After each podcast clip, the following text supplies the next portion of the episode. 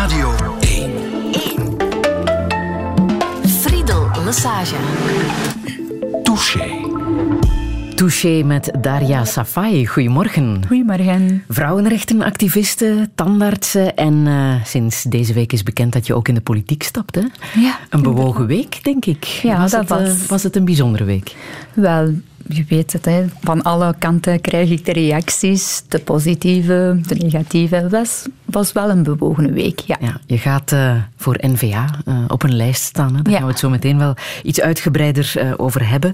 Um, positieve reacties en ook mensen die jou gedefriend hebben op Facebook, zag ik. Ja, dat klopt. Ja, ja. Ik heb heel veel appreciaties gekregen, maar ook jammer genoeg de mensen die dat niet fijn vonden. En wat vinden ze dan niet fijn, denk je? Um, er zijn verschillende redenen. Die schrijven ook uh, een of andere reden dat die dat echt niet tof vinden. Maar ik denk dat dat is omdat mijn politieke keuze hun niet aanstaat. Allee, die vinden het niet fijn. Mm-hmm. Je wordt omschreven als een islamkritische feministe. Zou het daarmee te maken kunnen hebben? Wel, uh, wat ik wel bekritiseerd in mijn ogen is wel noodzakelijk, want je kunt niet voor vrouwenrechten pleiten als je niet weet wat de reden is dat bepaalde mensen in bepaalde gemeenschappen en bepaalde landen en geloven onderdrukt worden. Dus je moet dat durven bekritiseren. Dat gaat niet over een kritiek uh, op moslims, maar wel over de leer van de islam die geen gelijkwaardigheid voor mannen en vrouwen erkent. Mm. En als je dat niet bekritiseert, dan kan je niet hopen dat dat ooit anders zal worden. In de krant werd je omschreven als de trofee van NVA. Wat vind je daar zelf van? Um, ik vind dat ik wel meer een troef ben in NVA. Dus ik, ben, ik bekijk mij niet als een aanwinst. Ik bekijk mij gewoon, ik wil de dingen veranderen. En ik ben blij dat ik uh, via NVA wil dat graag proberen. Dus ik vind dat er zijn de dingen dat ik daar kan aankaarten en achter een oplossing zoeken. En um, ja, dat is wat ik wel wil graag doen. Mm. Voor vrouwenrechten, voor gelijkheid, voor een mooie samenleving en een betere integratie. Dat vind ik wel noodzakelijk. Hoe zou jij jezelf omschrijven? Um, ja, veel mensen zeggen dat ik uh, heel veel enthousiast ben over mijn werk. En uh, ja, die zeggen dat als ik iets vertel, dat is met heel veel passie en uh, heel veel emoties. En um, die vinden dat ik heel vurig ben en verdedig mijn standpunten met heel veel vurige benadering. En ik vind dat ik ook heel uh, grote doorzettingsvermogen heb. En als ik in iets vastbijt, dan ga ik dat niet loslaten tot dat wel gerealiseerd wordt. Mm-hmm. En dat is ook wat ik in mijn eigen herken. Waarvoor je ook al gehonoreerd bent, hè? want je bent vredesvrouw. Wat, wat houdt dat precies in? Ja, dat gaat... Uh, ik ben in 2016 bekroond geweest door de Senaat uh, als vredesvrouw. En dat is voor een vrouw die... Um, in de wereld probeer de vrede en de gelijkwaardigheid voor de vrouwen brengen en een betere toekomst willen opbouwen in de richting van gelijkwaardigheid, mannen en vrouwen. Mm. Dat heb ik wel de eer gehad om dat te worden. En om je strijd te kunnen voeren moet je heel sportief zijn.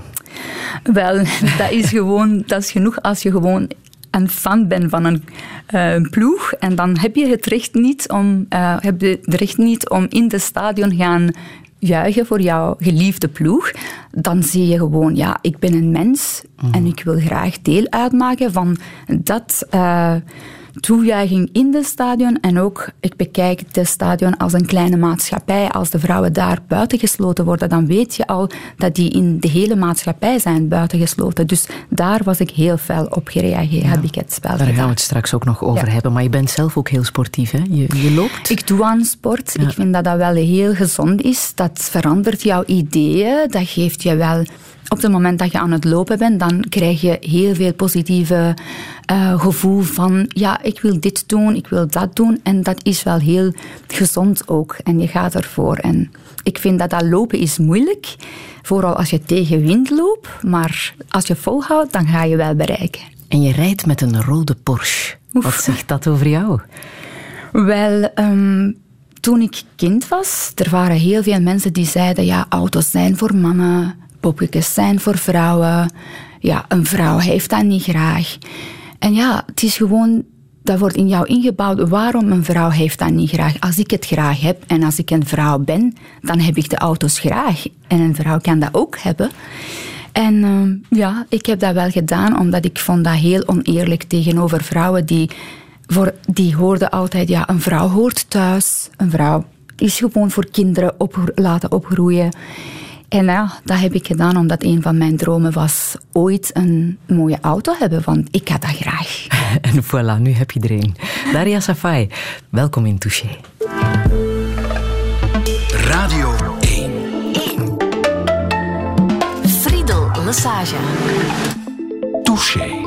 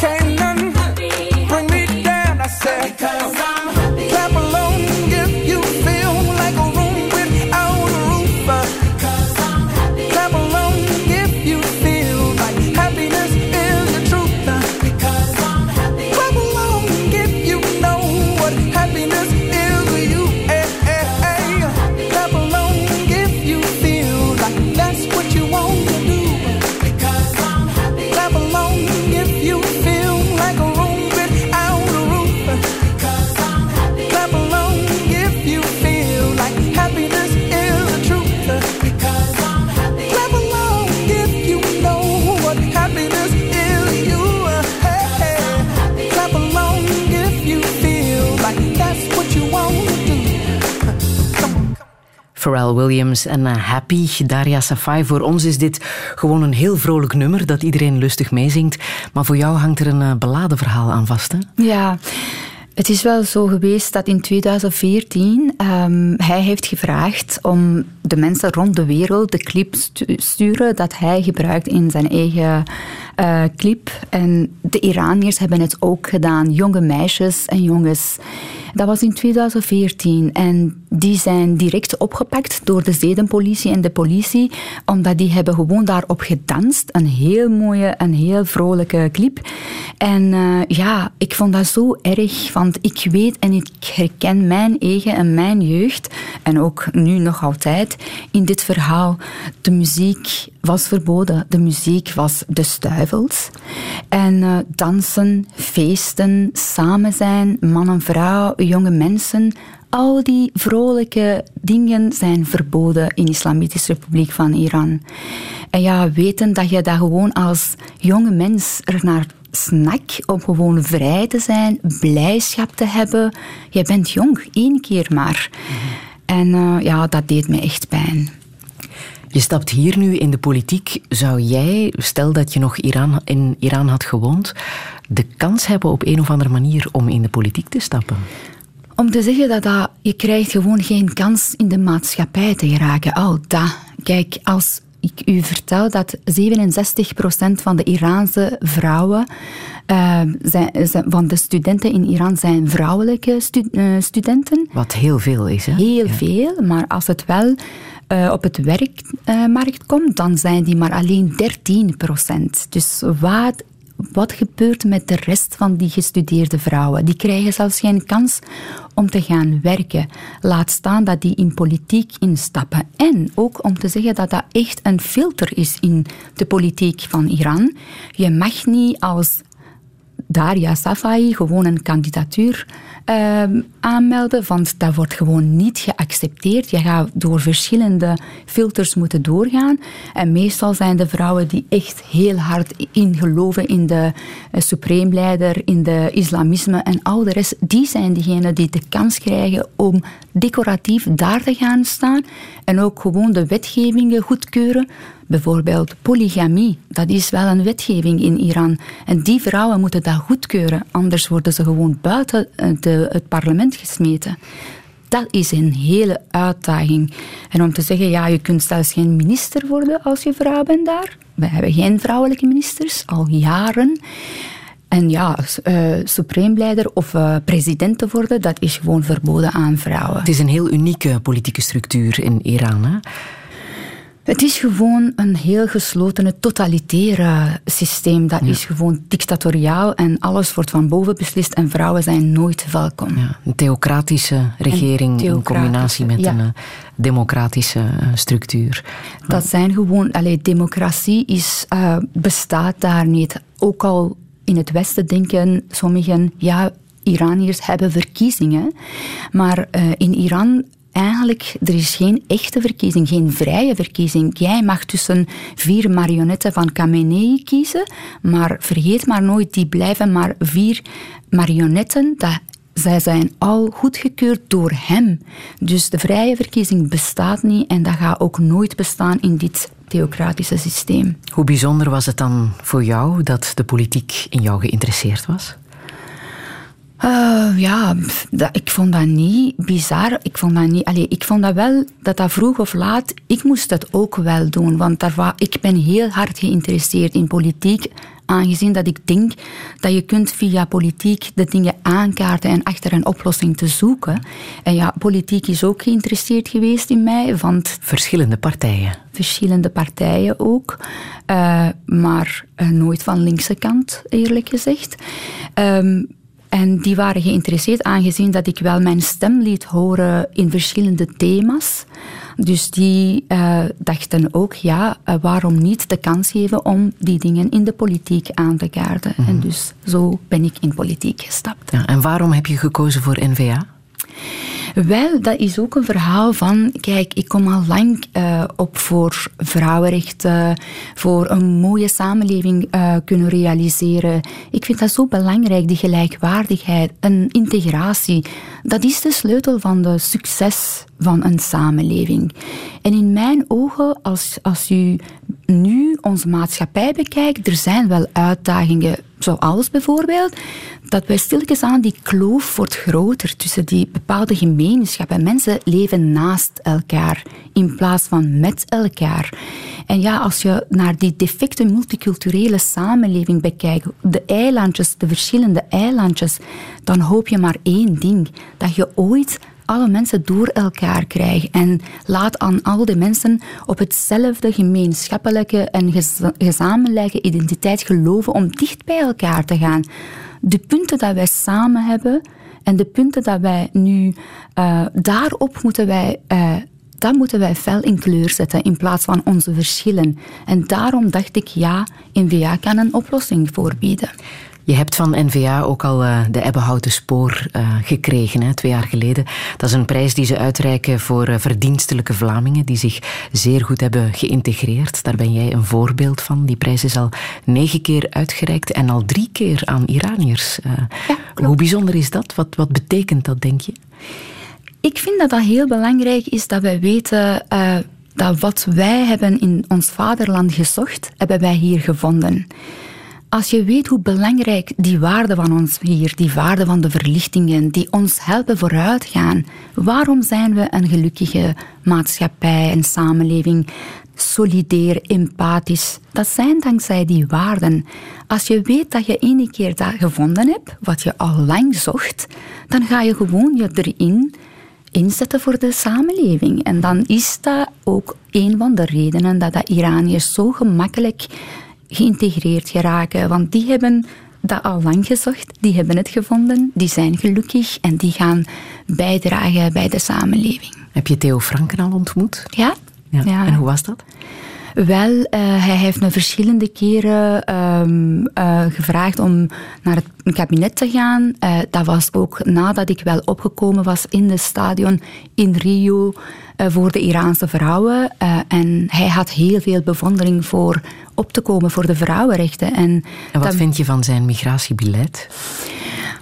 op zich, ehm, kijk, de migratiebeleid is wel humaan kordaat, maar wel humaan. En dat is wat het wel... Je moet dat wel zo bekijken. Dat moet met respect uh, voor de, onze wetgevingen, voor de mensenrechten en uh, voor de Europese richtlijnen. U, bent toch in een Europese Unie, je moet ook de richtlijnen van de buurlanden bekijken. En ook de capaciteit van de integratie. Daar zijn de belangrijke factoren om de immigratie, allez, om, om de migranten te helpen. Was de kwestie van de Soedanese vluchtelingen een humane uh, actie? Wel, uh, het is wel zo. Eerst en vooral, die onderzoek is nog uh, aan het lopen. Wij weten nog niet wat gebeurd is echt gebeurd is. Mensenrechtenorganisatie om... Amnesty International liet van de week weten dat ons land het risico op foltering en mishandeling in Sudan onvoldoende heeft ingeschat. Het probleem is dat, je moet dat ook bekijken, zo bekijken, dat de mensen die hier geen asiel vragen, hoe kan je die mensen die in dat uh, statuut uh, lopen. Hoe kan je die mensen helpen? Want zij willen gewoon naar Engeland gaan. Dus er zijn wel de manieren om de mensen te helpen dat je die asiel bestudeert, casus per casus, wat het moet gebeuren. Maar als je dat niet aanvraagt en per se naar Engeland moet gaan, dan kom je niet in, uh, je gaat, je toch niet beschermd kunnen worden. Want jij, jij zit niet in een systeem. En daar moet dat eigenlijk aangevraagd worden. Ik vind dat wel ook een beetje jammer dat de mensen komen tot hier toe. De eerste veilige land dat wij hebben. Ik, vind, allee, ik ben ook een vluchteling geweest. Ik weet, de enige ding dat je zoekt is veiligheid. Als je hier geraakt, je bent toch veilig, maar je vraagt geen asiel omdat je denkt dat een ander land beter is dan België. Maar heb jij asiel aangevraagd destijds? Ik ben nooit een statuut van de uh, vluchteling gehad, maar ik ben gevlucht van mijn vaderland omdat ik was veroordeeld tot gevangenis. Ik kon niet meer teruggaan. Maar het probleem is dat nooit had ik wel als vluchteling een asiel moeten vragen, aangezien dat uh, mijn man had wel een uh, verblijfsvergunning die geldig was. Ja, en zo kon je naar België komen? Ja. ja, ja. Mm-hmm.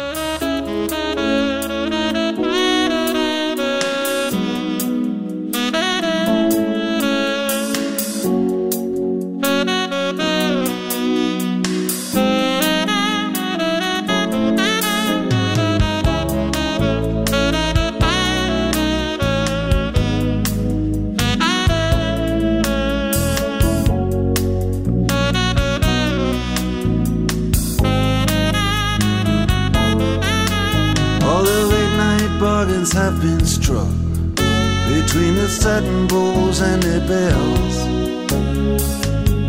Prehistoric garbage trucks have the city to themselves. Echoes and roars, dinosaurs, they all doing a monster mash. And most of the taxis, most of the whores are only taking calls for cash. I don't know how it happened. It all took place so quick. But all I can do is hand it to you and your latest trick.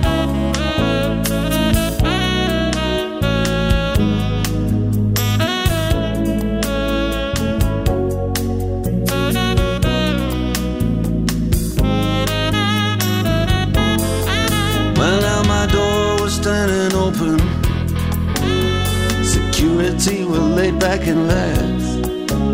It was only my heart that got it broken. You must have had a fast key made out of wax. You played robbery with insolence, and I played the blues in 12 bars down on Lover's Lane. And you never did have the intelligence to use the 12 keys hanging off of my chain.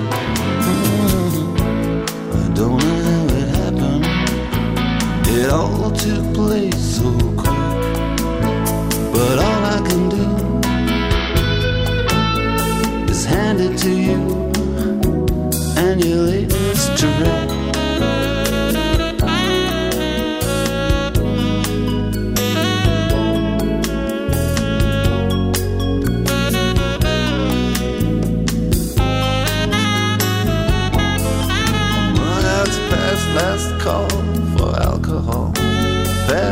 Has been here and gone. The landlord, he finally paid us all. The satin chairs men have put away their horns.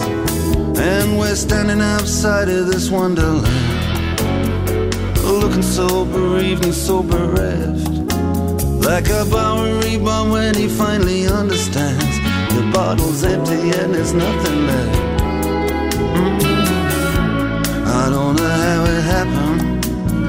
Was faster than the eye could flick. But all I can do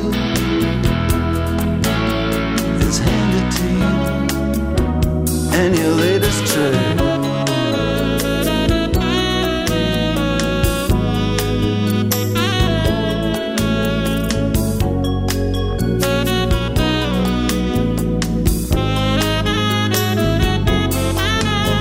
Your latest track van Dire Straits, Daria Safai. Waaraan moet je denken als je dit nummer uh, terughoort? Aan mijn jeugd in Iran. Toen alles verboden was, ook de muziek. Maar toch in een of andere manier probeerden wij aan de muziek van westerse muziek te geraken. En hoe deed je dat? Ik was op dat moment... Um, ja, dat was wel in de benzinestation waren de mannen die stiekem die cassetten verkochten. En ja, wij kenden die mensen. Als wij iets wilden hebben, een nieuw allee, album, dan gingen wij bij hun. En die hebben dat al geïmporteerd en die hebben, ons, allee, die hebben het verkocht. En op dat moment was ik wel... Um, in een pianoles, maar dat het ook stiekem was. Want je mag, geen, allez, je mag uh, als vrouw mag je niet zingen, mag je geen instrument spelen. Ook gewoon muziek is verboden. Dus ik heb dat wel stiekem gedaan. En uh, de leerkracht, mijn pianoleerkracht, was degene die heel geïnteresseerd was in Dire Straits. Dus ik heb hem door hem leren kennen. En ik vond dat zo tof. En toen ik in België was, eens dat hij uh, in Brussel is gekomen, ben ik ook daar gegaan en een concert deelgenomen. Ja, en ik vond dat super. Ja, ja. En hoe streng werd daarop toegezien? Uh, dat je dingen dat je dat niet mocht doen, dat je geen westerse muziek mocht beluisteren en geen westerse verleiding mocht toelaten. Ja, dat is heel streng, heel streng. Om te zeggen, um, toen in de negentig waren satellieten gewoon, allee, naar Iran gekomen, een heel grote schotel, dat je kon gewoon via die satelliet de zenders van de, de kanalen en de zenders van uh, alle programma's in het Westen zien. Zelfs M&M en al die dingen. Dus uh, de zedenpolitie, een van de dingen van de zedenpolitie was elke keer onaangemeld binnen een huis gaan en die schotels meenemen en de decoders en al die dingen van de satelliet.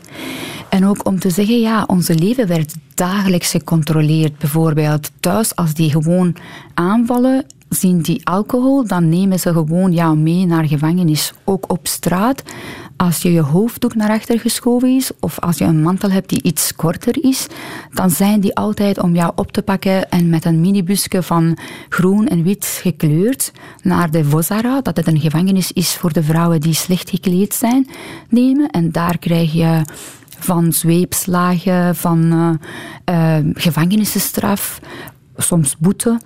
En ja, om te zeggen dat als jonge mens had ik een ervaring gehad ooit met die zedenpolities. Een ervaring die mij mijn leven getekend heeft. Dat is allemaal heel zwaar. Mhm. Het was ooit dat ik wel 16 eh, jaar oud was en ik was alleen met een vrolijke mantel, een beetje kleurrijk kort, maar wel een broek eronder en een hoofddoek die van naar achter geschoven was, want ik wilde dat ook niet, zoals veel andere Iraanse vrouwen. En ineens zag een van die zedenpolitie mij. De moment dat ik hem zag, was het al te laat. En hij heeft me opgepakt en naast die minibus gezet om mij erin te steken. Ineens zag hij een andere vrouw en die is naar hem toegegaan. Ik was maar 16. Ik dacht, Daria, ofwel loop je nu weg, ofwel krijg je die straf van de zweepslagen en al de rest. En ik ben heel hard gaan lopen en hij heeft me ook achtervolgd. En dat is echt een nachtmerrie geweest tot het moment dat ik dacht, ik kan niet meer volhouden. Ik kijk naar achter, hij was wat dikker gelukkig en hij kon dat niet volhouden en hij was verdwijnen. Ja. Dat zijn allemaal gevolgen van de Iraanse revolutie geweest. We moeten misschien even schetsen in 1979. Jij was toen een jaar of vier. Ik weet niet of jij dat moment uh, nog herinnert, uh, want dat zijn heel prille kinderjaren natuurlijk. Hè? Die momenten van 79 weet ik niet meer tenzij via de beelden van de geschiedenis en ook mijn ouders die mij vertelden. Uh, maar ik weet nog heel goed hoe onze leven is veranderd nadien. Hoe de leven van mijn moeder veranderd is. Zij mochten niet meer gaan werken. Ik zag onze leven als jonge meisjes. Ja, voor de eerste keer, ik was bedekt van hoofd tot teen toen ik maar zes jaar oud was. Dus onze leven is ermee veranderd. Wij mochten niet meer luid op lachen als meisjes. Wij mochten niet meer fietsen. Soememme mocht niet meer. Deel uitmaken van de samenleving moest je niet als een vrouw doen.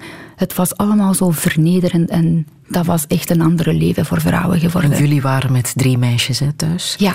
Hoe gingen jullie ouders daarmee om? Want ze moesten jullie wel opvoeden natuurlijk, hè, in die vreemde, besloten wereld. Ja, en dat is, ik weet heel goed dat die er altijd waren voor ons. Om een kritische blik te geven, dat wij niet blindelings geloven wat het ons verteld wordt op school. Want dat was een soort systeem van indoctrinatie die probeerde ons altijd als kind beïnvloeden.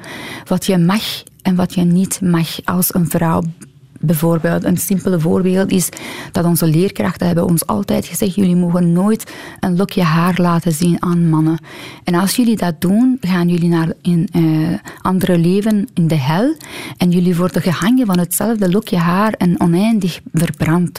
En dat was echt een beeld van, ja, ik was altijd bang. Maar gelukkig, mijn ouders waren daar om ons uit te leggen dat dat niet zo is. Dat jullie mogen gewoon uh, genieten van jullie vrijheid en een kritische blik houden. Die ook heel belangrijk dat mijn moeder heeft me altijd geleerd dat je moet onafhankelijk zijn. Je moet hard studeren, hard werken om nooit een afhankelijk te zijn van iemand anders. En ook altijd me verteld dat je als mens gelijkwaardig bent. Ook al nu in de wetgeving, jij bent minderwaardig, tweederangsburger. Maar je moet dat in orde brengen. Je moet vechten dat je gewoon een gelijkwaardige mens bent. Mhm. Daar zijn allemaal goede raden dat die mij altijd meegaf. Ja. Je bent uh, gaan studeren voor tandarts. Waarom heb je die keuze gemaakt? Want als je weet dat wij in Iran alleen maar 13% werkende vrouwen hebben, dan weet je hoe belangrijk het is om uh, jouw plaats in de samenleving te, op te eisen. En daarvoor studeren heel veel vrouwen, maar ook hoe meer dat je studeert, hoe meer dat je die kans krijgt om zelfstandig echt je eigen kabinet te hebben. En Als standaard had je wel kans kunnen maken om echt een eigen leven uit te bouwen. Uit te bouwen, ja. En daarom heb ik dat wel willen, wou ik dat heel graag doen. Want ik wilde niet snel uitgehuwelijkt worden, beginnen met de familie en kinderen en dan de carrière blijft gewoon achter. En hoe was de opleiding in Teheran die je, die je hebt gedaan? Wel, ik kan dat goed uh, vergelijken met wat ik hier in VUB ook uh, nadien uh, gezien heb. Want eigenlijk, dat was, ik moest nog twee jaar tandheelkunde hier in België nog uh, doen om mijn diploma laten homologeren. En dat heb ik gedaan. Dus in vergelijking met de studies en de materies, ik moet zeggen, er was niet veel bij te leren. Wel, uh, ik ben blij dat ik het weer gedaan heb, omdat ik de taal en de cultuur van de mensen leren kennen. En dat vond ik een verrijking.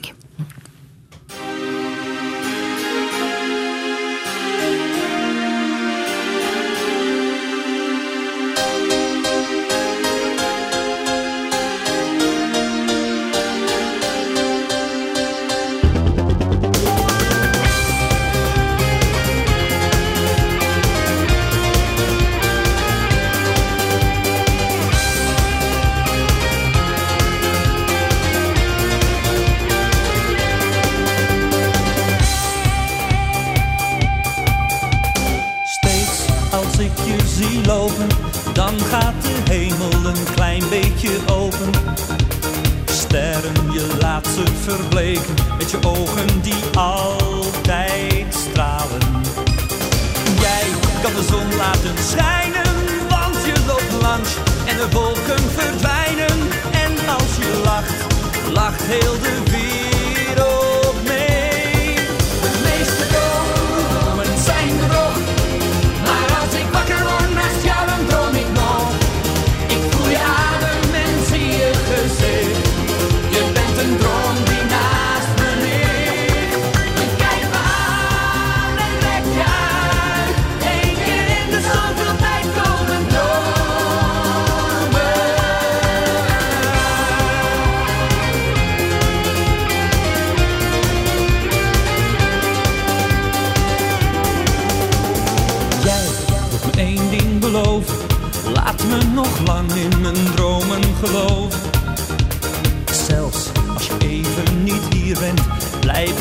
slaap dan bijna.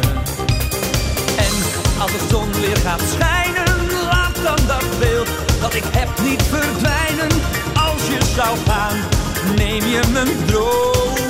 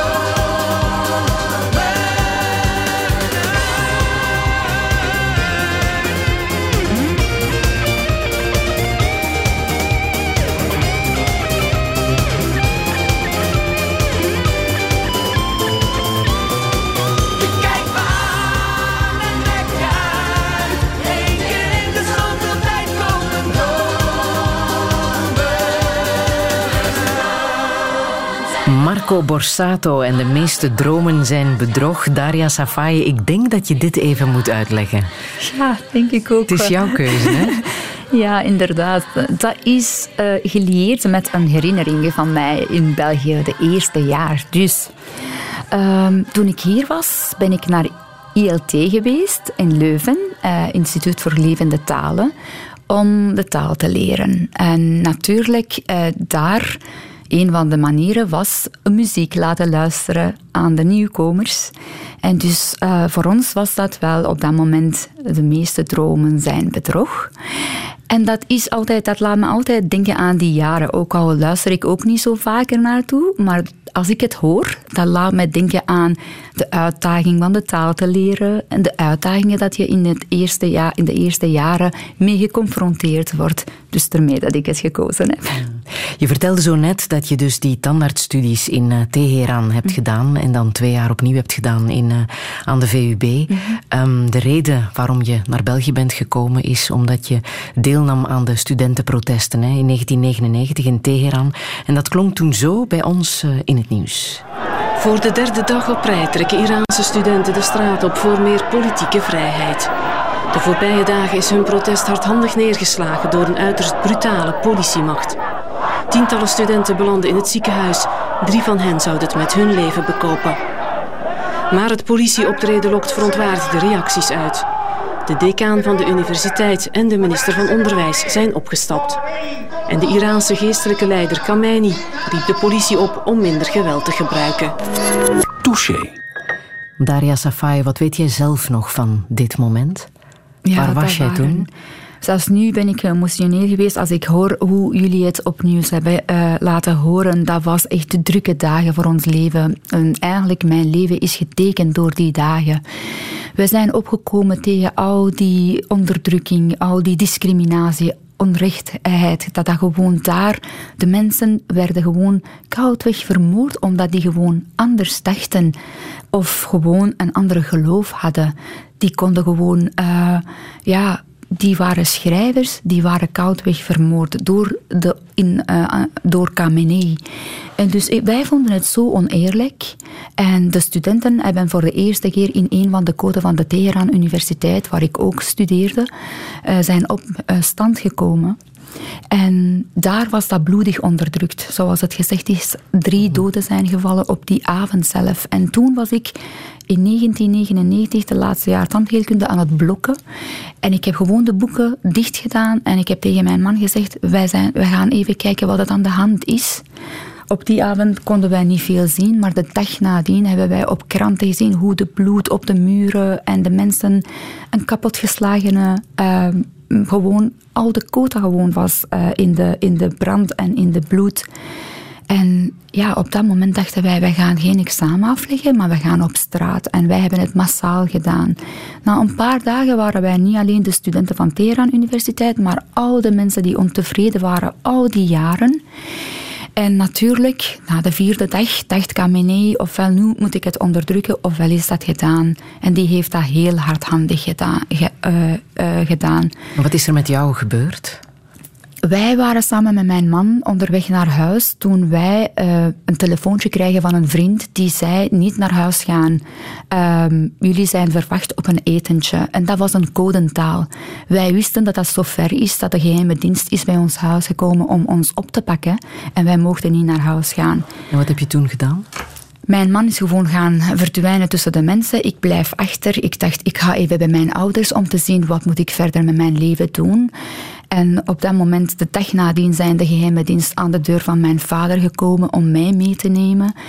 En ik vergeet nooit die laatste blik van mijn papa. Het was alsof dat hij mij nooit niet meer zou zien. En om te zeggen dat, er zijn wel jonge mensen die op hetzelfde moment zijn opgepakt geweest en nooit niet meer teruggekomen. Dat was niet een angst dat dat gewoon onredelijk was. Die hebben mij in de auto uh, gewoon uh, ge, uh, blind gedoekt, geblinddoekt. En dan zijn wij naar de gevangenis van de geheime dienst geweest. En het moment dat mijn ogen open waren, was ik in een cel van twee meter op twee meter dagenlang opgesloten. Weet je hoe lang? Dat was 24 dagen. En dan ben ik op een heel zware borgtocht voorlopig vrijgekomen. Waarom? Waarom lieten ze je vrij? Omdat ik vermoed dat die wilde dat ik in contact kom met mijn echtgenoot, die ook een van de leiders van die uh, manifestatie van de 99 was, om ons allebei op te pakken. Die wilde dat graag zo regelen. Maar dat is niet gelukt. Ik heb mijn... Bent vrijgekomen en wat heb je toen gedaan? Wel, ik heb gewoon mij neergezet op mijn studies, want ik kon mijn examen niet afleggen aangezien dat ik in gevangenis was. En uh, ik heb mijn man niet uh, opgezocht, want ik wist dat dat gevaarlijk kan zijn. Toen dat een vriend van ons met een kleine briefje stiekem heeft die mij gegeven van mijn man en die zei uh, ja, dat is van je man. En ik las dat en ik wist dat hij nog leeft en niet opgepakt is. Dus het was een hoop voor mij. En ik heb hem gevraagd mij bij hem uh, te brengen en daar gaan we samen beslissen. Het was een heel gevaarlijke beslissing, dus ik moest in de koffer van de auto gaan uh, om bij hem te kunnen geraken. En dat heb ik gedaan. En daar hebben wij beslist, wij kunnen niet meer hier in onze vaderland vrij blijven. Ja. En hoe zijn jullie dan gevlucht? Dat was ook een heel zware verhaal, want uh, mijn man, allee, ik was voorlopig vrij, maar mijn man uh, kon dat niet, allee, die moest dat via grenzen doen en die heeft dat wel gedaan, via gren, het grens tussen Iran en Turkije. En dagenlang gewoon uh, daar geen bericht gehad, niks gehoord van hem. Tot bepaalde moment dat hij mij belde en zei: Ja, ik ben er gewoon veilig geraakt. En dan was het aan mij. En ik heb dat ook moeten afscheid nemen van alles wat ik kende. Al die mensen die mij dierbaar waren, mijn familie en mijn zussen. Dat was echt zware, moeilijke momenten. Ik vergeet dat nooit. De nacht voordien, ik lag op uh, de borstkast van mijn vader toen dat ik voelde dat die ademhaling, dat was alsof dat die aan het huilen was. En ik durfde niet naar hem te kijken, want uh, ik was bang dat ik hem zag, aan het huilen zag. Misschien wou hij dat niet. Uh, het was een heel moeilijke afscheid voor mij, ook van mijn zus. En ja, dat is wel gewoon wat het moest gebeuren. En ik heb dat wel ook gedaan. Hoe heb je dan die tocht gedaan? Had je dan een auto of uh, hoe is dat gegaan? Wij zijn gewoon tot het grens gegaan samen met mijn vader. Uh, ik, moest, allee, ik heb dat wel via, mijn uh, via een legale manier met mijn paspoort gedaan en via grond, allee, grondgrens. -hmm. Met de bus naar Turkije gegaan. Ja. En dan is er ook een telefoontje geweest met de voormalige president, las ik daar in Turkije dachten wij, oké, wij zijn even gewoon nu veilig, maar dat was niet het geval. Wij moesten al uh, maanden wachten tot een bepaald moment dat dat geheime dienst van Turkije is bij ons gekomen en die hebben mijn man opgepakt en in gevangenis uh, gebracht. En op dat moment was ik heel erg bang, want ik wist dat ging over op een, om een um, politieke wisseling met uh, een Turkse gevangene in Iran. En natuurlijk, ik heb van alles gedaan dat ik dacht dat dat moet gebeuren. En een van de oude vrienden van mijn man was de ex-president van Iran, uh. En met hem heb ik gecontacteerd om een hulp vragen. En hij heeft gecontacteerd met het ministerie van Binnenlandse Zaken hier in België om ons twee doorreisdocumenten te, uh, klaar te maken en bellen naar Turkije om ons vrij te laten. Ja, jouw man had op dat moment al gestudeerd in België. Hè? Er was al uh, contact ja, geweest. Inderdaad. Mijn man was al in België als een student die in de negentig. Uh, en op dat moment, toen hij afgestudeerd was, kwam hij naar Iran. En zo kon hij nog genieten van die verblijfsvergunning. Hm. Hoe was het dan voor jullie om hier aan te komen? Voor mij was dat een heel grote, hele mooie ervaring. Ik vergeet dat nooit. Um, toen ik uh, na al die gevangenissen in Iran en in Turkije, toen ik bij de politieagent, Turkse politie, politieagent ben gegaan om onze doorreisdocumenten te vragen, hij vroeg. Ah ja, uh, gefeliciteerd. Ik heb gehoord dat jullie ergens geaccepteerd zijn. En toen ik zei ja, zei waar? Ik zei België. En hij zei, oh, België, een prachtig land. Als jullie naar België gaan, dan moet je absoluut het atomium gaan bezoeken. En ik zei, ah ja, oké. En wat is het atomium? Ik kende dat niet. En hij begon dat uh, met elke beweging dat hij deed om het atomium te beschrijven voor mij, was het alsof dat hij mijn vrijheidbeeld aan het tekenen is. En daarom, ik vergeet dat nooit, een van de eerste dingen dat ik hier in België heb gedaan, is het atomium gaan eh, bezoeken. En nu zijn we al 18 jaar hier, vier keer verhuisd, maar ik wilde absoluut elke keer ergens rond het atomium blijven. Toen ik wel met mijn haren los in de wind loop naar het atomium, voel ik mij vrij.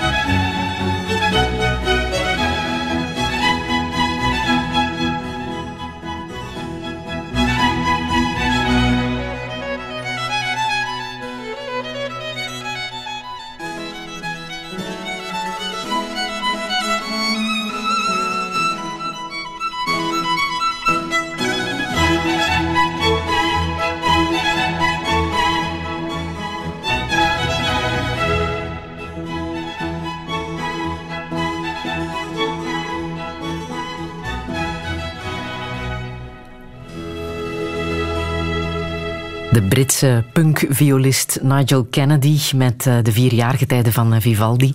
La Primavera hebben we laten horen. Uh, Daria Safai, waarom wou jij dit laten horen? Ik vind dat altijd zo mooi, dat je gewoon ziet...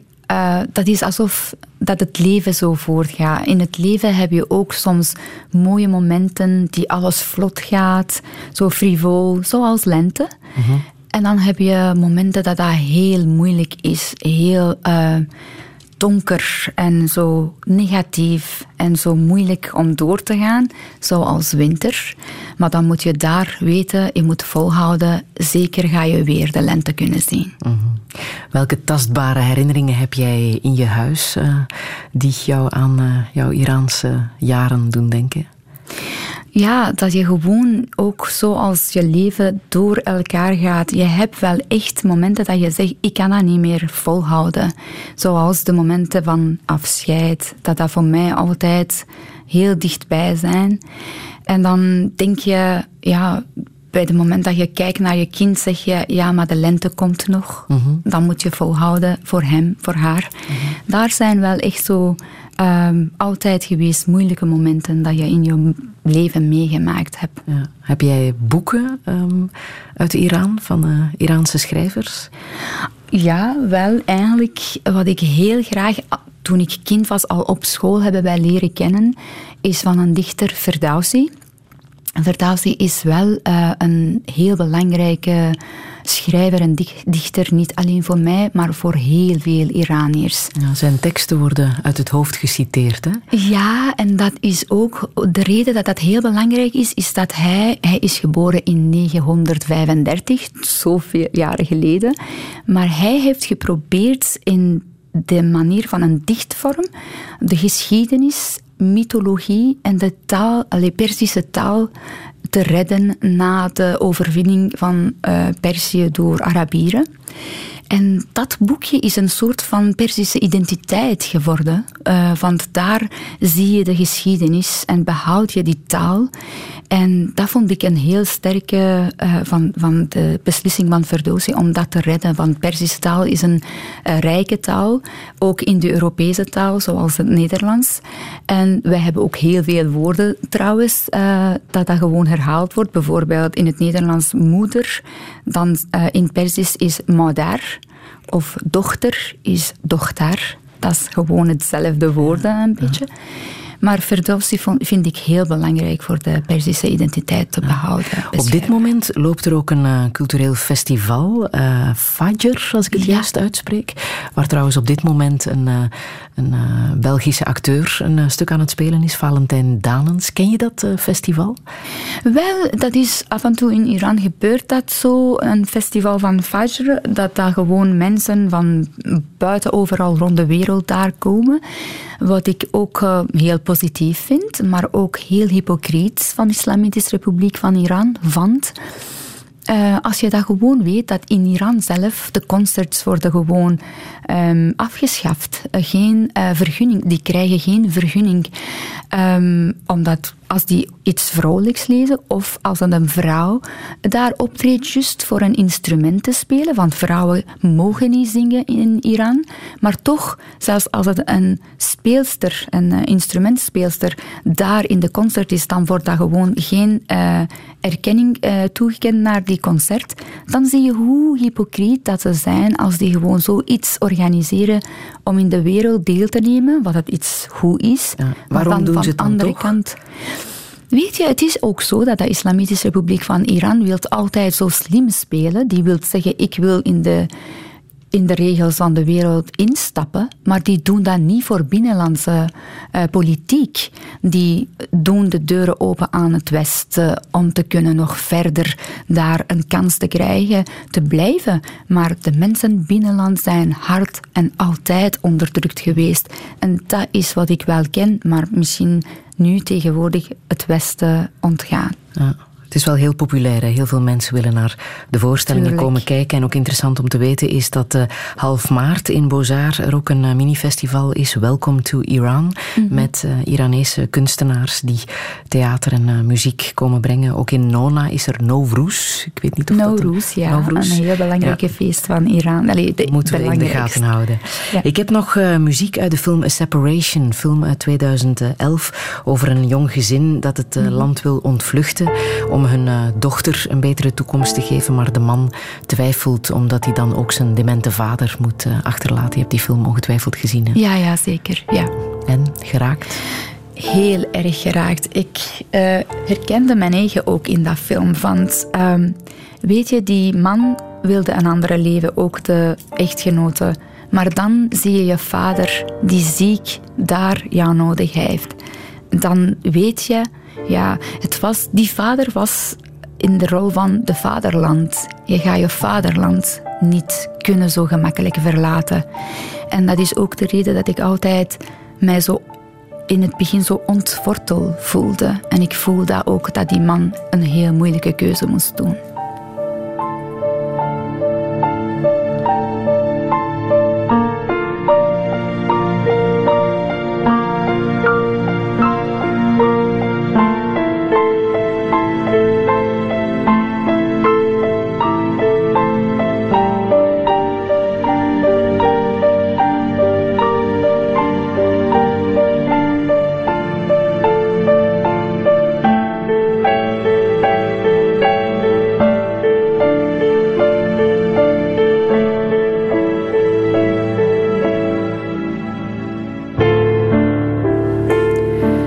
Muziek uit de film Separation, die de wereld niet is ontgaan. De film won de Golden Globe, de Gouden Beer in Berlijn.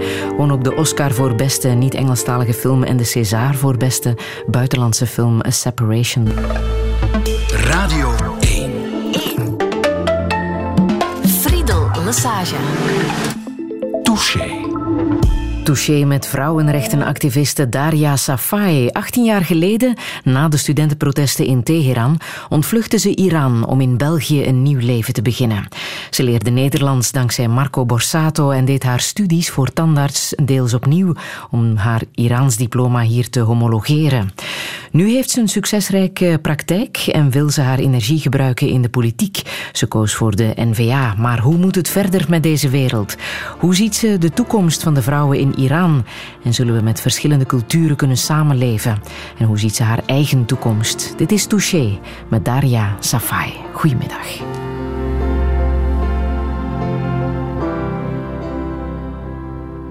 I'm standing in the station. I am waiting for a train to take me to the border and my loved one far away. I watched a bunch of soldiers heading for the war. I could hardly even bear to see them go. Rolling through the countryside, tears are in my eyes. We're coming to the borderline. I'm ready with my lies. And in the early morning rain, I see her there. And I know I'll have to say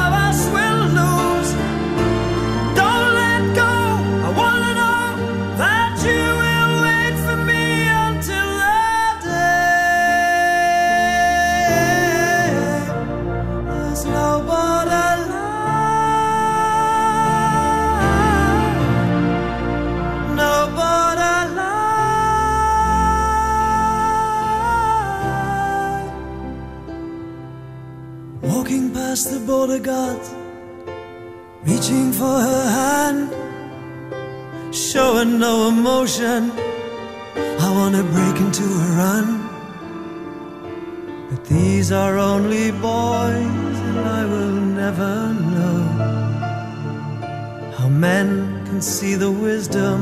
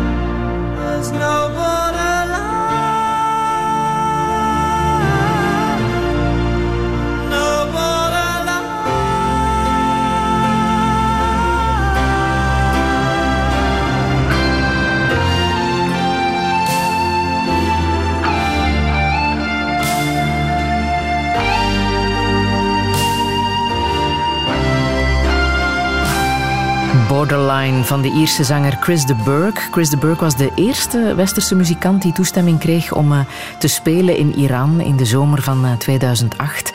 Daria Safai, dat is ongetwijfeld de reden waarom je hem hier wou laten horen. Hè? Wel, eigenlijk in Iran die is heel geliefd, want hij heeft ook altijd heel veel aandacht gegeven aan vrijheid, geen oorlog. En ja, Iraniërs hebben hem echt graag. Altijd. Het was altijd zo. En hij wist dat. En dus hij heeft dat gevraagd echt dat hij, erbij is. En hij heeft wel de toestemming gekregen.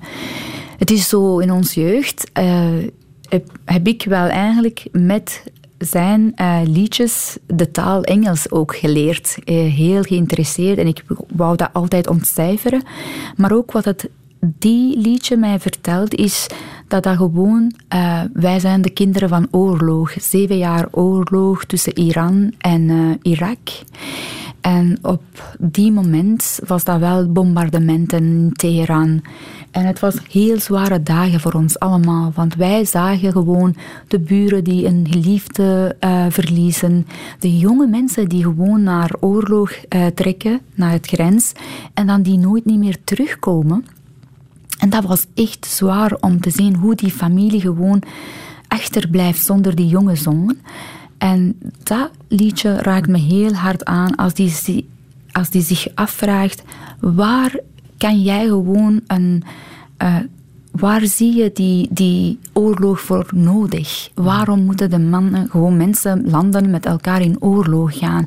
En dat vond ik altijd een heel mooie boodschap. Wij moeten dat nooit vergeten oorlog is niet gemaakt om echt uh, landen gewoon met elkaar laten vechten. Mm. Het is uh, op dit moment uh, ook allesbehalve rustig in, in Iran. Hè. Zo net ja. nog in het nieuws, de ja. nucleaire discussie. Maar ook wat er afgelopen maand te horen was, wil ik, wil ik hier nog even laten horen. Geweerschoten aan een politiekantoor in Kaderian. Bij schermutselingen in die stad stierven daar afgelopen nacht minstens zes mensen. Het protest en de reactie van de veiligheidstroepen op dat protest in Iran wordt gewelddadiger. Stijgende voedselprijzen en een werkloosheid van meer dan 60% in sommige regio's van Iran liggen mee aan de basis van de onrust. De Iraanse regering probeert het protest zoveel mogelijk in te dammen door sociale media te blokkeren. En de woede van de menigte keert zich ook meer en meer tegen deze man, de geestelijke leider van Iran, Ayatollah Ali Khamenei. Touché. Ja, protest tegen de tegenvallende economische situatie, inflatie en uh, corruptie. Het is een beetje de herhaling van de geschiedenis, hè, wat jij hebt meegemaakt in 1999. Uh, uh, nog altijd protest. het volk is bijzonder ongelukkig. Maar het feit dat er nu zo heftig wordt geprotesteerd, wil dat zeggen dat er een doorbraak is tegen het bestaande regime? Het is wel heel belangrijk te weten dat elke keer was er wel een of andere vonk voor die mensen om de ontevredenheid laten horen. Het is wel dit keer zo begonnen met de economische problemen en miseries, maar die willen heel verder. De vrijheid, de, uh, die willen gewoon niet meer dat het land door geestelijke beheerst wordt. Die willen gewoon een normale, seculiere regime hebben. Die vragen heel veel andere eisen. En natuurlijk, het is heel belangrijk te weten dat ook al is dat heel hard onderdrukt, maar die blijft gewoon in de mensen leven. En het is ook niet gedaan. Het is zoals dominoblokjes. Eens zijn die begonnen te vallen, die gaan tot het einde vallen tot het moment dat het regime weg is. Want de jonge mensen, zoveel kracht en energie, die vinden geen werk, die kunnen niet leven. Je ziet meer en meer armoede, zodanig dat de gewoon jonge kinderen op straat zoeken op een eten gewoon in de vuilbakken. Dat hebben wij toen vroeger niet gezien. Er zijn de toestanden dat dat niet meer herstelbaar zijn. Wie dan ook op macht is, blijft Khamenei op macht. Mensen zijn tegen zijn beleid in buitenlandse uh, uh, beleid. Ook dat hij steunt de, de uh, Hamas en Hezbollah, de terroristische organisaties, steunt met het geld van de mensen. De mensen vinden het ook niet acceptabel. Dus er zijn van alles aan het veranderen. En dat is een heel diepe barst in het regime. En de reactie van de Europese Unie, wat vind je daarvan? Want daar blijft het behoorlijk stil, hè? Dat is wat ik heel jammer vind en wat ik heel boos was eigenlijk. Want dat is zo oneerlijk. Als je ziet dat die mensen riskeren hun leven. Als je ziet dat duizenden mensen zijn sindsdien, sinds een maand geleden, in de gevangenis opgenomen. En dat je ziet gewoon de mensen die daar verdwijnen, vermoord worden. Je weet dat die mensen riskeren hun leven. Elke keer dat die op straat trekken, de kans is zo groot dat die nooit niet meer teruggaan. En dan Europese Unie blijft gewoon voor de handelen, uh, gewoon zwijgen, de ogen sluiten. Ik vind dat dat heel belangrijk is, dat wij op onze eigen waarden, dat wij zo hoog in het vaandel dragen, blijven hameren en zeggen dat wij dat niet dulden. Dat de Islamitische Republiek van Iran moet er iets aan doen als die wil in de wereldgemeenschap te blijven. Maar hoe komt het dan dat de voorbije twintig jaar, sinds die studentenprotesten waar jij eh, aan deelgenomen hebt, toch mensen conservatief zijn blijven stemmen? Um, dat gaat niet over mensen conservatief gaan stemmen. Dat gaat over dat dat gewoon dit systeem geeft ook een paar voordelen aan bepaalde mensen. Dus die mensen, dat die ook niet willen de armoede zo in die diepe manier meemaken, het kan zijn dat die ook naar stembussen trekken, maar op zich, mensen zijn gewoon tegen het geheel van het systeem. Soms gaan die stemmen omdat die denken, ja, beter Rouhani dan andere conservatief. Maar nu weten wij dat veel mensen zelfs da daarin niet meer geloven. Die denken, nee, wie dan ook komt, die kan ons problemen niet oplossen. Dus je gaat zien in de komende jaren ik denk dat dat echt minder en minder interesse is om echt te gaan deel uitmaken van de verkiezingen waar er uiteindelijk geen resultaat voor is. Nieuws dat bij ons ook heel erg is uh, gevolgd is het nieuws rond de gastprofessor van de VUB, eh, Ahmadreza Jalali. Um, zijn doodsvonnis is nu voorlopig uh, opgeschort. Hij werd veroordeeld voor spionage en betrokkenheid bij de dood van twee Iraanse nucleaire wetenschappers. Heeft de getuigenissen moeten afleggen onder, onder dwang. Um, ken jij hem persoonlijk? Heb je hem ooit mogen ontmoeten? Nee, ik ken hem persoonlijk niet, maar ik volg dat van dichtbij. zijn, wat het hem gebeurt, volg ik van dichtbij. En ik vind dat zo belangrijk dat wij hebben zo hard uh, hamert op, op dat dat niet mag gebeuren. Want die doodstraf was dat wel al beslist. En om te weten dat die heeft al die uh, bekentenissen gemaakt over, onder de foltering. In een situatie dat dat gewoon, als je die man op een foto ziet, je ziet hoeveel dat hij vermagerd is. Als je de familie hoort, de vrouw, echtgenoot, de kinderen, dan zie je dat hoe ongerust zijn die mensen om gewoon een geliefde daar in de handen van de Islamitische Republiek van Iran hebben, dat dat gewoon zijn basisrechten om een advocaat, onafhankelijke advocaat hebben, is bij hem ontnomen. Die heeft het recht niet gehad. Hij zit in de Evin-gevangenis in, uh, in Teheran. Ja. Dat is een, een beruchte gevangenis, hè, waar heel veel... Uh, ja, de, de intelligentia wordt daar uh, verzameld. Hè. Hoe, hoe erg is het daar? Hoe is de situatie in, daar, in die gevangenis? Dat is heel erg om te zeggen dat... Um, Ik was in de gevangenis van Tohid. Dat is een heel speciaal gevangenis gemaakt alleen voor de geheime dienst, met verschillende cellulen naast elkaar. Maar eens moest ik naar Evin gevangenis gaan na 22 dagen, omdat ik wel mocht voor de eerste keer uh, mijn vader bezoeken. En daar zit er alles gewoon in een heel uh, venijnige situatie. Je gaat gewoon zien kon niet al die gevangenis zien, maar dat is echt zo. Uh, wat je hoort gewoon van de mensenrechtenactivisten, dat is zo vreselijk, de situatie daar. En de mensen onder foltering, en ook fysiek en ook psychologisch, die maken hun kapot. En dat was eigenlijk wat het gebeurt overal in de gevangenissen in de Islamitische Republiek. Hoe was het voor jou, die 24 dagen dat jij in de gevangenis hebt gezeten? Hoe heb je die doorgemaakt? Ik had echt schrik van mijn, voor mijn leven gehad. Ik wist dat het even goed mogelijk is dat ik nooit niet meer terug kan gaan. En het was psychologisch. Was het menselijk? Dat was helemaal niet menselijk, want jij was psychologisch onder druk. Um, ook al waren de anderen die fysieke marteling hebben ook meegemaakt. Bij mij was dat gewoon, die lieten mij niet contact, mijn ouders contacteren. En die, om, om, om te proberen iets uit jou te halen, die hebben je altijd onder druk gehad, gezet met de bedreigingen van je leven. En uh, ja, dat was gewoon zwaar. Dat je ja. niet maar hoe kon was een aan dag je ouders. daar in, in de gevangenis, in een cel van twee op twee? Hoe, hoe was dat? Dagenlang ondervraging. Dan was je gewoon vrijgelaten. Jij kon niks eten. Er was wel een klein etentje daar. Jij zat gewoon op grond. Jij mocht niks lezen. De enige ding dat je mag gewoon daar uh, lezen was Koran. Wat ik ook twee keer heb uh, uitgelezen. Dus jij had eigenlijk dagenlang gewoon zit je bang. Je, moet luisteren wat die vragen en die maken je ook bang. Zodanig dat ik weet nog heel goed na 22e dag, toen die mij lieten voor de eerste keer mijn vader zien, moest ik naar Evin gaan. En onderweg, um, ja, die hebben onze ogen geopend. En voor de eerste keer na 22 dagen heb ik naar de hemel gekeken, de blauwe hemel alsof dat het wel al jaren is dat ik het niet gezien heb. Dat gevoel heb ik nooit meegemaakt, dat je zo met verbazing naar de hemel kijkt. En het is nog altijd ook zo, soms kijk ik naar de hemel met dat blik van die dag en ik weet, wauw, de vrijheid is echt niet vanzelfsprekend. En toen ik mijn vader zag na 22 dagen, dat hij niet wist hoe het met mij ging, was ik nog levend of niet, ik heb hem gezien dat hij echt tien jaar ouder was geworden. En dat heeft hem echt getekend. Ben jij lichamelijk gefolterd? Nee, geen lichamelijke foltering heb ik gehad. Maar wel andere mensen die met mij opgenomen zijn. En ik kende en nadien hebben ze mij verteld. Vooral tussen uh, de mannen, jonge mannen, was dat heel veel.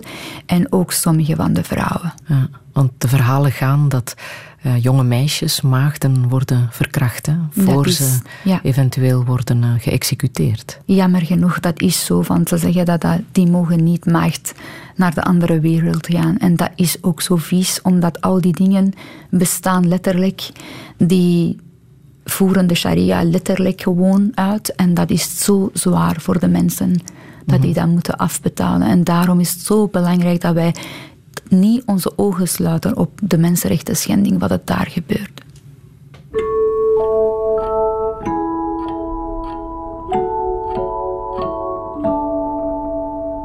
Ha llovido bolas, balas, velas, risas, rosas, rezos, luces, lazos, líos. Ha llovido penas, pinos, panes, lunas llenas, llanos, brazos tuyos míos. Más tendrá que ser más, más tendrá que ser más. Ha llovido pisos, pasos, pesas, radios, rubias, rabias, sables y silbidos. Ha llovido cantos, cuentas, quintas, guerras, garas, grúas, partos y perdidos más tendrá que ser más, más tendrá que ser más, más en estos años tan tacaños fueron pocos los peldaños más tendrá que ser. En estos tiempos tan violentos fueron pocos los momentos más tendrá que ser. Het heeft geregend, knikkers, kaarsen, kogels, ramen, reuzen, rozen, vlammen, vlokken, vogels. Het heeft geregend, liefde, liedjes, lijven, mannen,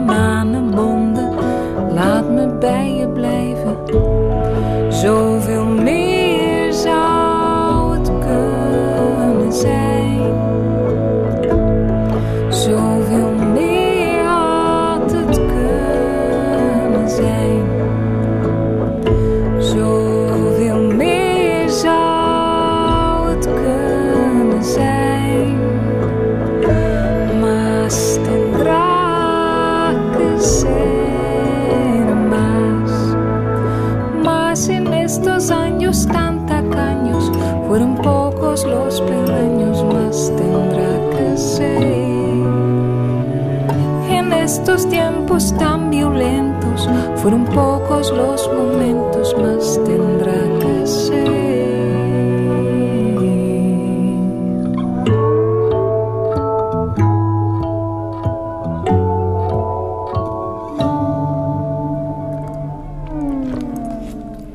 Halio Vido van de fantastische Esme Bos. Wat een stem is dat, hè? Daria Safai. Waarom wou je dit laten horen? Um, een van de eerste jaren toen ik hier was, was ik uitgenodigd op een concert van uh, Esme Bos. En ik vond dat stem zo echt zo mooi, zo zacht. En dat liedje, dat was zo voor mij, ja, dat was zo triestig. En ik dacht, ja, wat een mooie stem is dat niet? En waarom in godsnaam de Iraanse vrouwen mogen dat stemmen niet laten horen? En uh, ik was heel blij toen ik daar was, maar ik was bijna in tranen gebarst toen ik zag wat wij allemaal hier hebben, dat dat zo vanzelfsprekend is, dat zoveel andere vrouwen en mensen er naartoe snakken en die hebben het niet. -hmm. De voorbije weken zijn er een paar vrouwen geweest die hun hoofddoek hebben afgenomen en uh, symbolisch aan een stok hebben gehangen, ergens uh, zijn gaan staan in het openbaar en met die hoofddoek uh, aan de stok zijn beginnen zwaaien. Ondertussen zijn ook 29 vrouwen opgepakt door de politie omdat ze de openbare orde verstoren. Um, maar wat doet het jou om te zien dat er jonge vrouwen toch durven uh, hun protesten uiten? Ja, we zijn gewoon, wij zijn zo trots op die vrouwen dat die gewoon zo opkomen met riskeren van hun leven.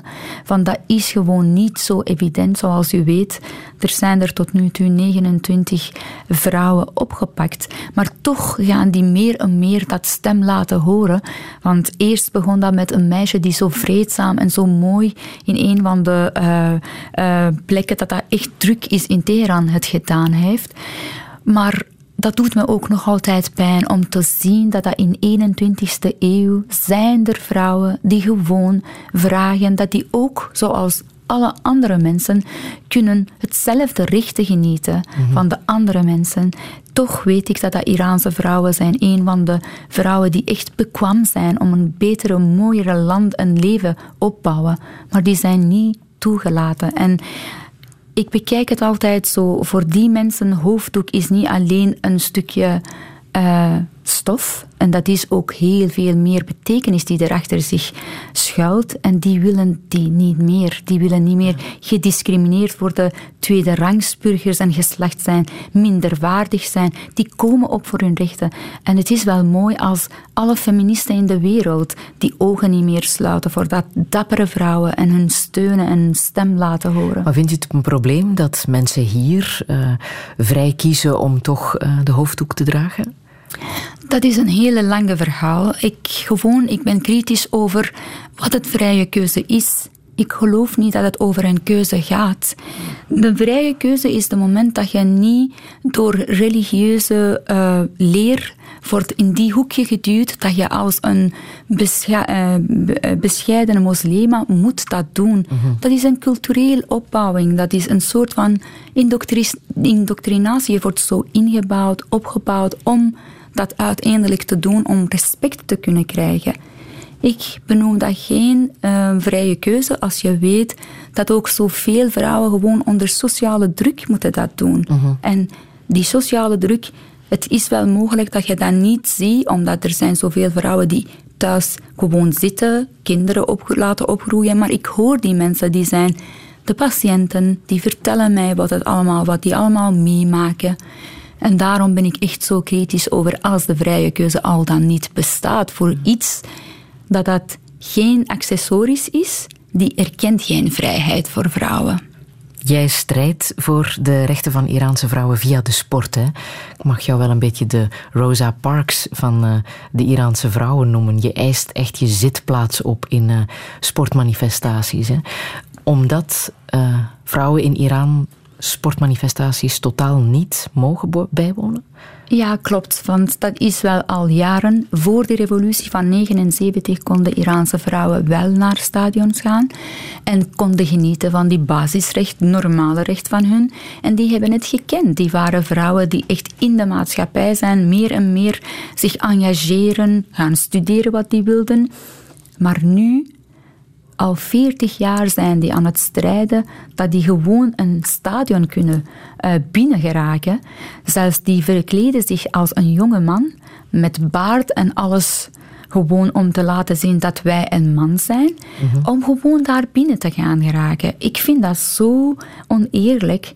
En dat is ook, zoals ik zeg, als je daar buitengesloten wordt, dan heb je je plaats in de hele samenleving verloren. En ik denk dat die vrouwen zijn zo dapper. En ja, ik, ik heb heel veel appreciatie voor Rosa Parks. Die bekijkt de zetel in een bus meer dan een zitplaats. Dat was haar recht en die moest dat wel terugnemen. Je hebt je strijd zelfs gevoerd tijdens de Spelen in uh, Rio. Hè? Ben je echt vooraan gaan zitten met een uh, spandoek. Je moest eerst even het uh, stadium verlaten, maar uiteindelijk mocht je dan toch blijven. Was dat een spannend moment voor jou om dat ja. te doen en te weten dat daar camera's op je gericht stonden en dat je allicht voor de hele wereld te zien zou zijn? Het is wel altijd, dat blijft altijd, die actie blijft heel spannend. Ik, ik doe dat zo vreedzaam, in een heel rustige manier, dat dan niemand gestoord wordt. Maar elke keer opnieuw, die willen mij gewoon uit het stadion zetten, aangezien dat de Islamitische Republiek dat niet leuk vindt, dat ik die boodschap van, simpele boodschap van, laat Iraanse vrouwen ook gewoon in een stadion aan de wereld laten zien. En die hebben ook in Rio geprobeerd uh, via uh, de veiligheidsdienst, de politie en zelfs leger. Die hebben gewoon vijf leden van een leger voor mij gebracht. En toen ik mijn stoel eiste en ik zei dat ik ga niet hier uh, uitgaan, dan gelukkig waren de journalisten op het goede moment gekomen, want die vonden het wel um, erg dat die me op grond trekken toch was ik wel op grond getrokken in Italië en Polen. Maar die hebben mij gewoon laten blijven staan. En Ze kennen jou ondertussen toch al een beetje? Ik ben wel een bekende gezicht geworden in de sportwereld ja. van volleybal en voetbal, inderdaad. Ja.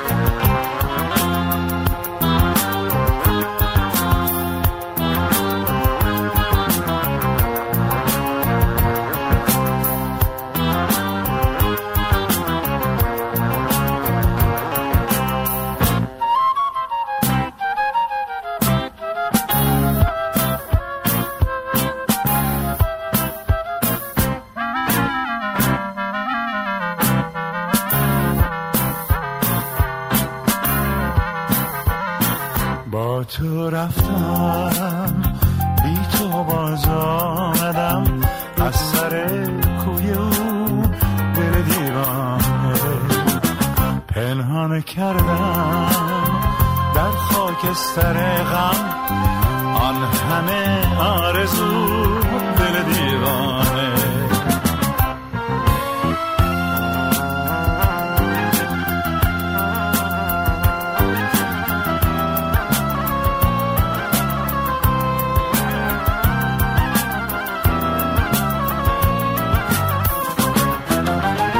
چه بگویم با من دل چه ها کردی؟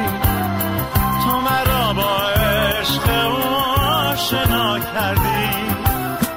پس از این زاری مکن حوث یاری مکن. تو ای ناکام دل دیوانه. با غم دیرینم به مزار سینم. به خواب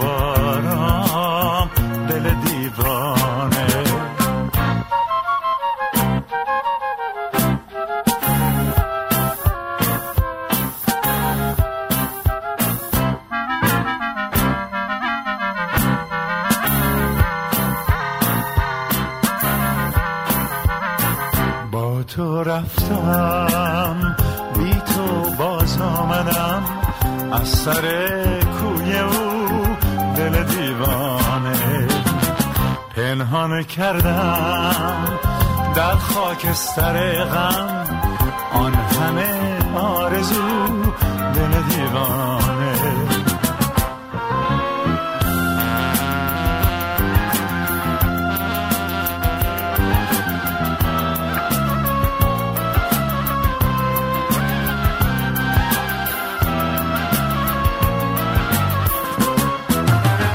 چه بگویم با من دل چه ها کردی؟ تو مرا با عشق آشنا کردی. پس از این زاری مکن حوث یاری مکن. دور ناکام دل دیوانه Vigen en Dele Divane. eh, Daria Safai, het is Iraans natuurlijk, hè, maar wat wordt er precies gezongen? Waarover gaat het lied? Dat gaat over afscheid en de pijn dat dat gewoon mee eh, komt. En dat wou ik wel eh, schenken aan mijn vader, die drie maanden geleden ehm, een definitieve afscheid heeft genomen, zonder dat ik hem voor de laatste keer kon zien. Die liedje was wel ehm, een van zijn favorieten toen die jong waren. Dat is een liedje van 50 jaar geleden, in de tijd dat hij nog koning, allee, de Shah in Iran was voor de revolutie. En hij vond dat altijd fijn om er naartoe te luisteren. En ja, toen hij voor altijd weg was, ik vond dat liedje, die is diegene die me troost. Allee, diegene dat ik wilde luisteren om aan hem te denken. En ik vond dat zo erg dat ik niet naar Iran kon om mijn moeder erbij te staan en om hem sterk te houden. Papa is voor altijd weg. En hoe is hij gestorven? Hij was al een tijdje ziek, eh, maar mijn zus is ook een jaar geleden overleden. En dat was hem heel zwaar. Hij wilde niet meer zo met, de, met het leven vechten. Nee, hij had ook... Hij heeft opgegeven en hij is wel... Die had al hartinfarctus gehad, heel hard ziek geweest.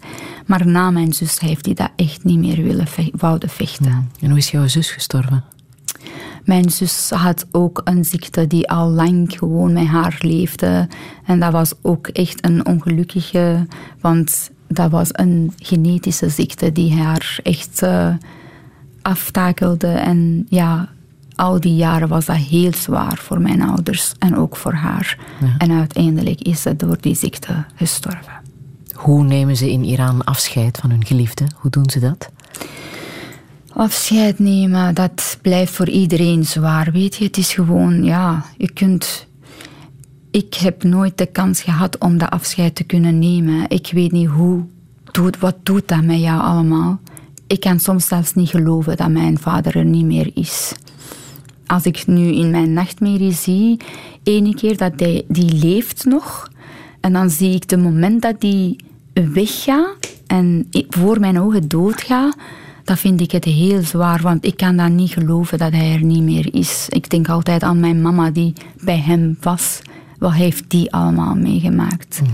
En het is wel, het blijft heel zwaar en ongelooflijk zwaar als je dat gewoon niet kan zien dat hij niet meer is. Als je dat ziet, dan kan je dat geloven. Als je dat niet ziet, dan geloof je dat niet. En hoe hebben ze jouw zusje en, eh, en jouw vader begraven? Hoe gaat dat? dan gaan die rituelen gewoon zoals het moet. Dus die gaan dat gewoon in een eh, witte laken gewoon zetten en dan in de grond. Mm, Daar mag je niet in de kist gaan. En dan zetten ze gewoon dat ehm, gewoon in de grond zelf. Maar ik vind dat een beetje onrespectvol ten opzichte van diegene dat dat dood is. En daarom wil ik dat nooit meemaken. Ik wil gewoon verbrand worden. Mm. Waarin geloof jij? Ik geloof in het leven, in de menselijkheid, in liefde. Die zijn diegenen die mij sterk maken. Is er van religie nog ergens sprake in jouw leven? Ik denk dat ik niet de sterkte kan. Allee, dat ik geen spiritualiteit of sterkte kan krijgen echt van een religie, maar wel van geloven. Je moet een goede mens zijn, dat de andere mensen helpt. Dat die wil positief de mensen bij elkaar houden. Daarin geloof ik echt. En daarvoor heb je niet echt religie nodig, maar een leer in jouw leven. Dat je weet de goedheid en lief zijn en goede voor de mensen willen, dat is wat je moet gewoon altijd zoeken en in geloven. Maar je hebt twee keer de Koran gelezen, zei je zo net, hè, in de gevangenis. Ja. Zijn daar ook positieve dingen die je uit de Koran hebt overgehouden?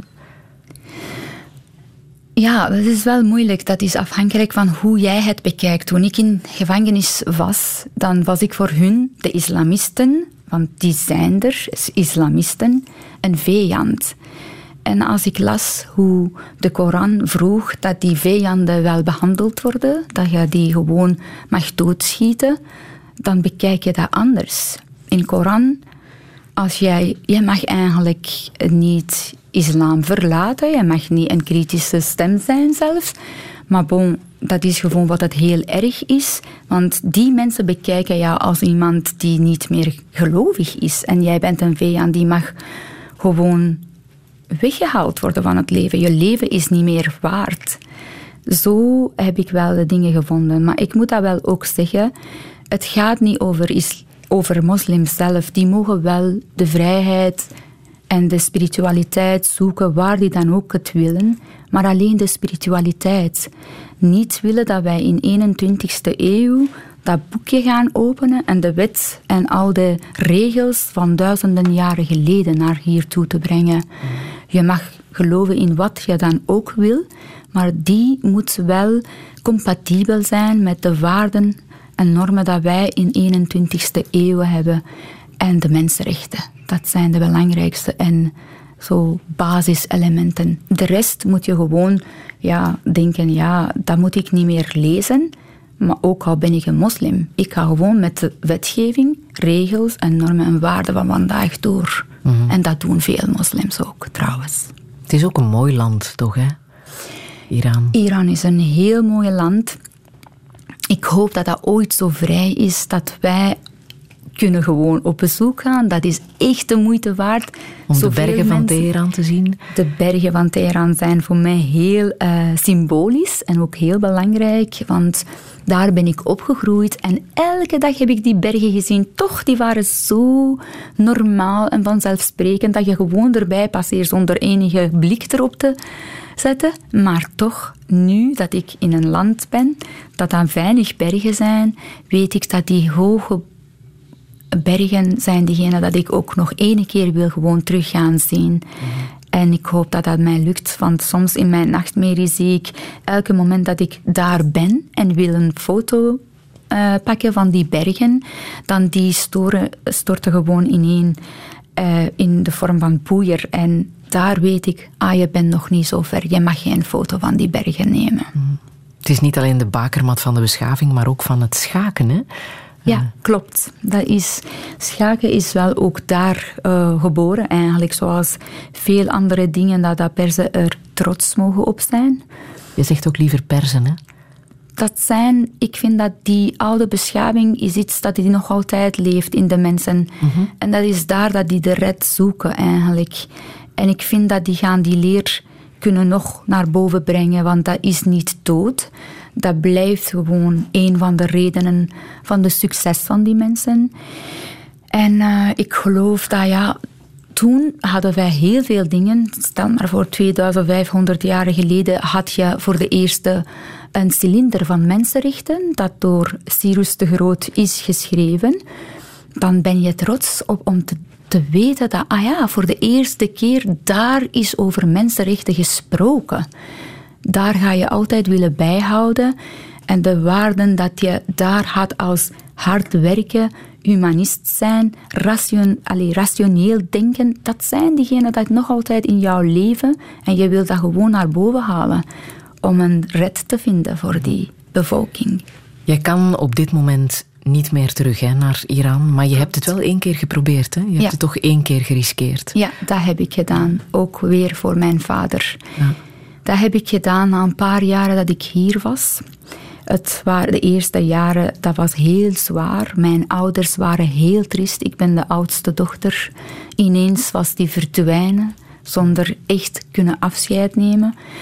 En dus eh, toen mijn vader zo ziek in het ziekenhuis was, dacht ik, ofwel dat kan zijn dat dat de laatste keer is dat je hem ziet. Maar ik wist dat ik wel al veroordeeld was toen ik afwezig was, veroordeeld was tot twee jaar gevangeniscel. Maar ik dacht, ik wil hem zien vooraleer dat hij weg is. En dat heb ik geriskeerd en eh, spijtig genoeg heel zwaar betaald. En ik kon En wat is dat dan? Heel zwaar betaald? Eh, ik was toen met mijn dochter. Eh, ik kon maandenlang lang niet meer terugkomen naar mijn familie, want mijn man kon nooit teruggaan en die is hier, terug ja. En eh, ik zat gewoon vast in de eh, luchthaven, hebben ze mijn documenten afgepakt. Ik kon niet meer weggaan. En dan had ik een rechtbank, dat dat ook heel zwaar was, want je wist nooit wat het resultaat gaat uitkomen. En op dat moment was ik ook veroordeeld, eh, zes maanden gevangenis. En toen had ik mijn documenten teruggehad. Dacht ik, ik ga weg. Ook al was dat weer heel zwaar voor mijn ouders. Maar ik dacht, ik ga niet meer kunnen terugkomen. En die vonden het ook dat dat wel nu definitief is. ja.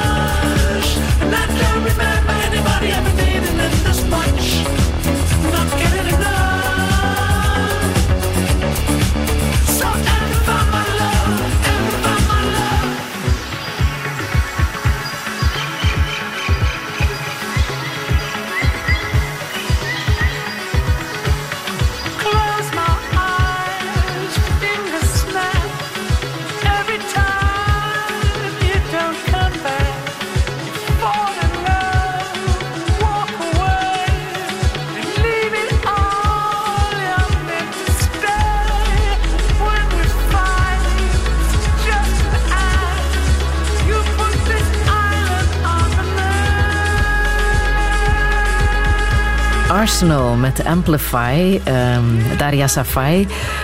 Iets helemaal anders, hè? Ja.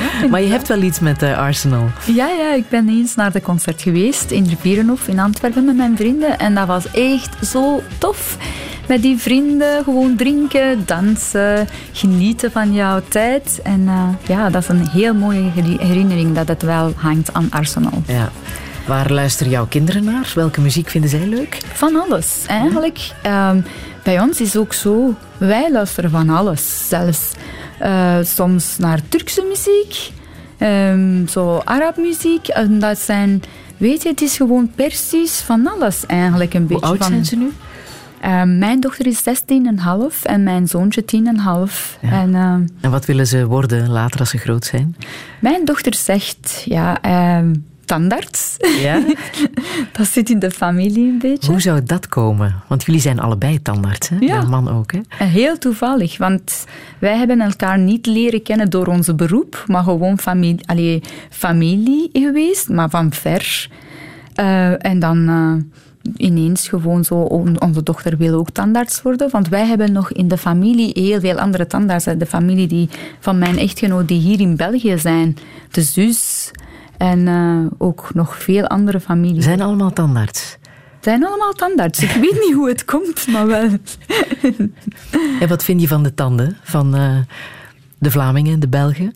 Wel, in het algemeen, wat het wel moeilijk is, dat ja, als ik met mensen praat, automatisch, zonder dat moeilijk, ik het wel hè, als bewust... in de tandartsstoel zitten. Kijk ik naar de tanden, dat is ja. wel automatisch een beetje een gewoonte.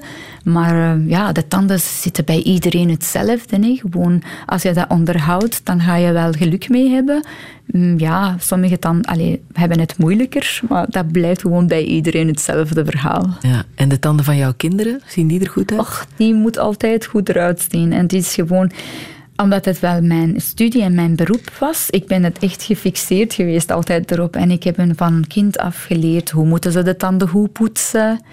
En uh, die mogen geen gat hebben. Hoeveel gatje hebben? Dat is gewoon verboden. ja. Ja. Vind je het een fijn beroep? Het is een fijn beroep, altijd. Want die sociaal contact is ook heel fijn.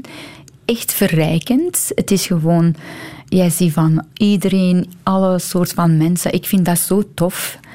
Um, en dat blijft gewoon een knalberoep. Dat is echt zwaar voor je lichaam. Dat is, uh, ja, je rug wordt ervan kapot.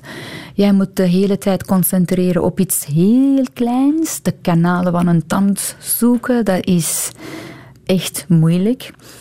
En ook uh, de laatste jaren heb ik mij heel hard geïnteresseerd in kindertandheelkunde.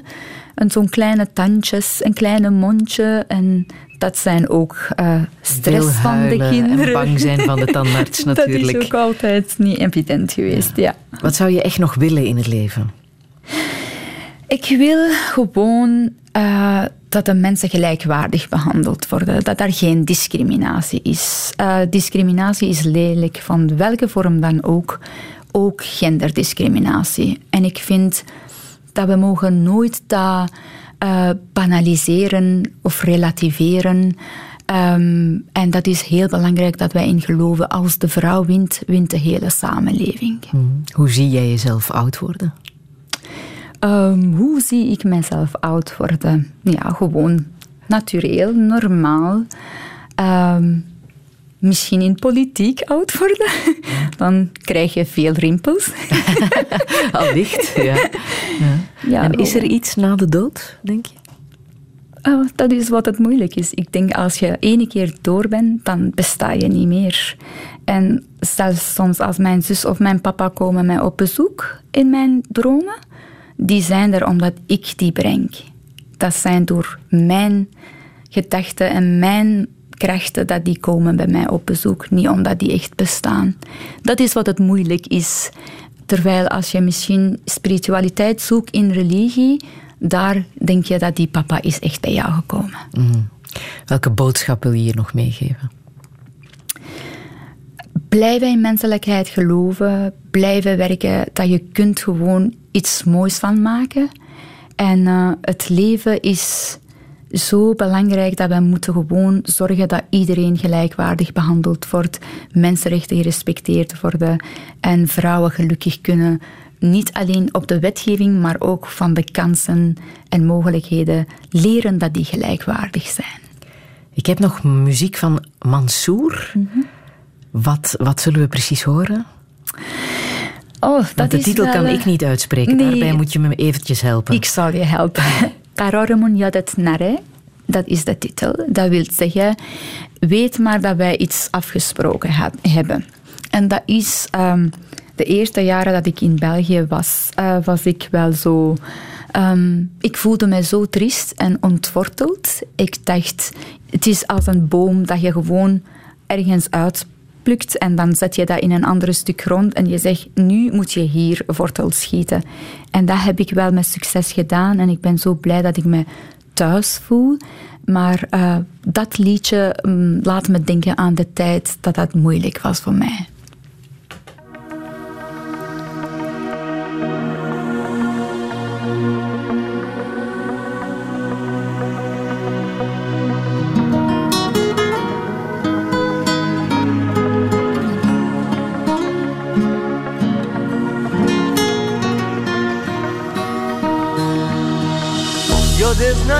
دوست دارم. خیلی دلم تنگ برات. دارو ندارم و بگیر. مال خودت مال چشا. خورشید و بردار و بیا. آفتابی شو به خاطرم. قرارمون یادت نره. دیر نکنی منتظرم